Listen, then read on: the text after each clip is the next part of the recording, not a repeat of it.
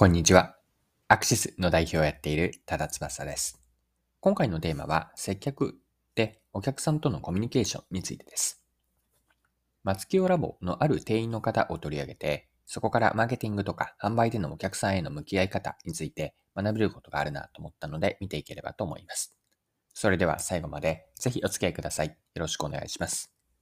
はい。今回の内容なんですが、日経新聞のある記事を読んで、マーケティングや販売について考えさせられたことからです。記事のリード文、抜粋して引用します。松清ここからカンパニーは、首都圏や関西に健康と美に重点を置いた次世代店舗、松清ラボを増やしている。松清ラボ浦和高砂店で日々顧客と向き合うのが栄養管理士の資格を持つ川北さんだ。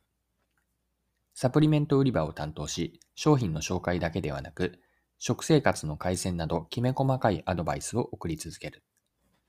はい。以上が日経の去年の2021年12月の6日の記事からでした。で、この川北さんの接客の特徴というのは、相手の立場になることで、相手のペースで話を聞くところから始まります。また、記事から引用します。川北さんの接客は、体調や生活スタイルなどを丁寧に聞き取るところから始まる。例えば、ある来店客には、中性脂肪コレステロールが高く、標準体重を超えていたことに着目。毎月な健康状態や食生活を細かく聞き取り、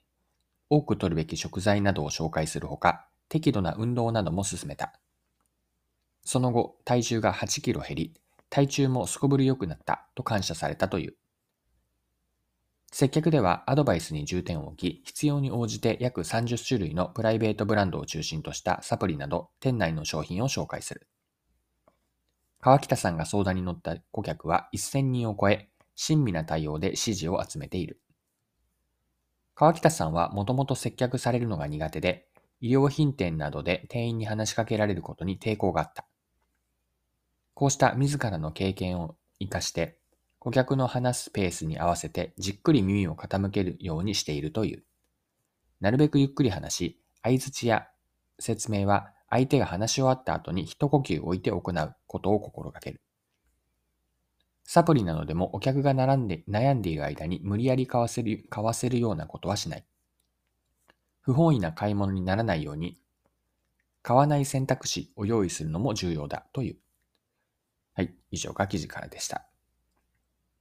ここまで見てきた松清ラボの店員の方の接客のアプローチというのは、カスタマーサクセスがあると思ったんです。カスタマーサクセスとは、そのまま日本語に直訳をするとお客さんの成功です。カスタマーサクセスの考え方は、まずお客さんの成功ありきなんです。先にお客の成功があって、巡り巡って自分の成功につながります。でこの松清ラボの店員の方の接客では、時には買わない選択肢も提示するとここ面白いなと思ったんですよね。自分たちが売っている商品を買わない方がお客さんのためになる、つまりお客の成功になると判断しているわけです。ここで少しお話、話を少し変えるんですが、マーケティングにはある格言があって、それはお客さんが欲しいのはドリルではなく穴であるという言葉があります。正確に言うと、お客さんが欲しいのは4分の1インチのドリルではなく、4分の1インチの穴を開けることであると。これ結構有名なマーケティングの格言なんですよね。でこの格言が意味するのは、一言で、これは私の解釈も入っているんですが、一言で意味を言うと、売り手と買い手の認識のギャップなんです。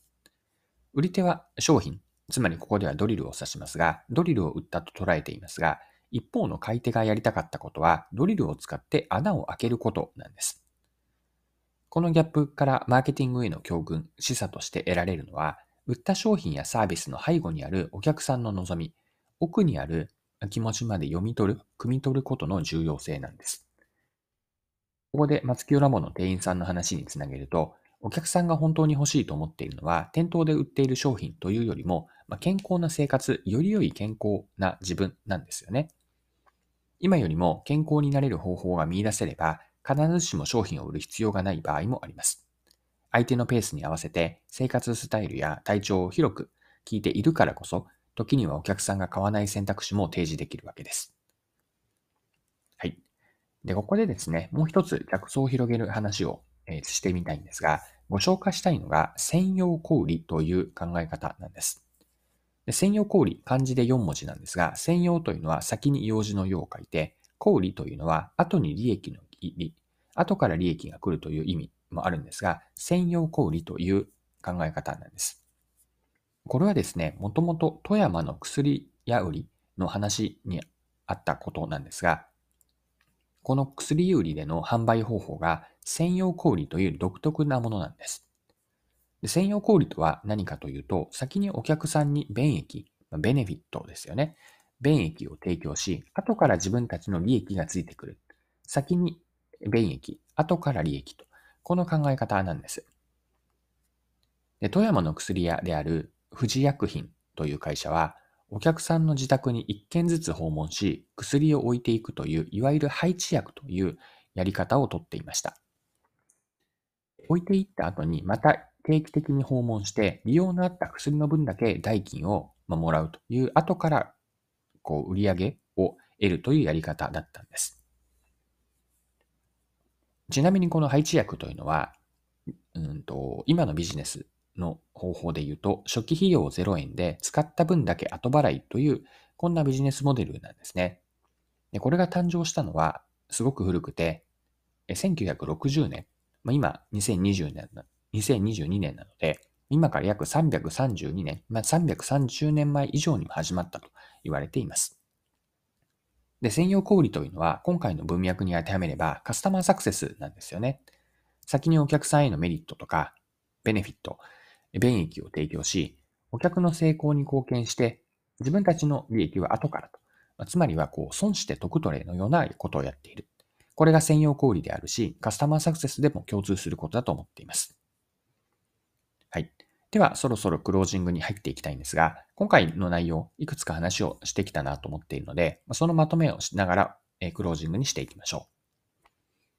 う。で、今回見てきた事例というのは、カスタマーサクセスの接客なのかなと思っていて、まずはお客さんの成功をえしっかりとやると。その時に大事だと思っているのは、お客さんの成功とは何か、まあ、成功の定義をすると。これ大事だと思うんですよね。そして順番としては、先にお客さんの成功があって、巡り巡って自分の成功に、自分たちの成功につながっていくと。つなげていく。これが大事だと思っています。まあ、その時に、あの、お客さんの成功とは何かというのを定義するときに、まあ、表面的にお客さんが欲しいと思っている商品やサービスではなくて、つまり、ここで言う、今回で言うドリルではなくて、その背後に何を求めているのか、奥には持っている望みまでしっかりと理解をしていって、それを叶えることによって、後から自分たちも成功する。まあ、専用小売という、えーと考え方もご紹介しましたが、後から自分たちの利益にしていく。こうした接客とかマーケティングって大事にしたいなと思って今回話をしました。はい。今回も貴重なお時間を使って最後までお付き合いいただきありがとうございました。それでは今日も素敵な一日にしていきましょう。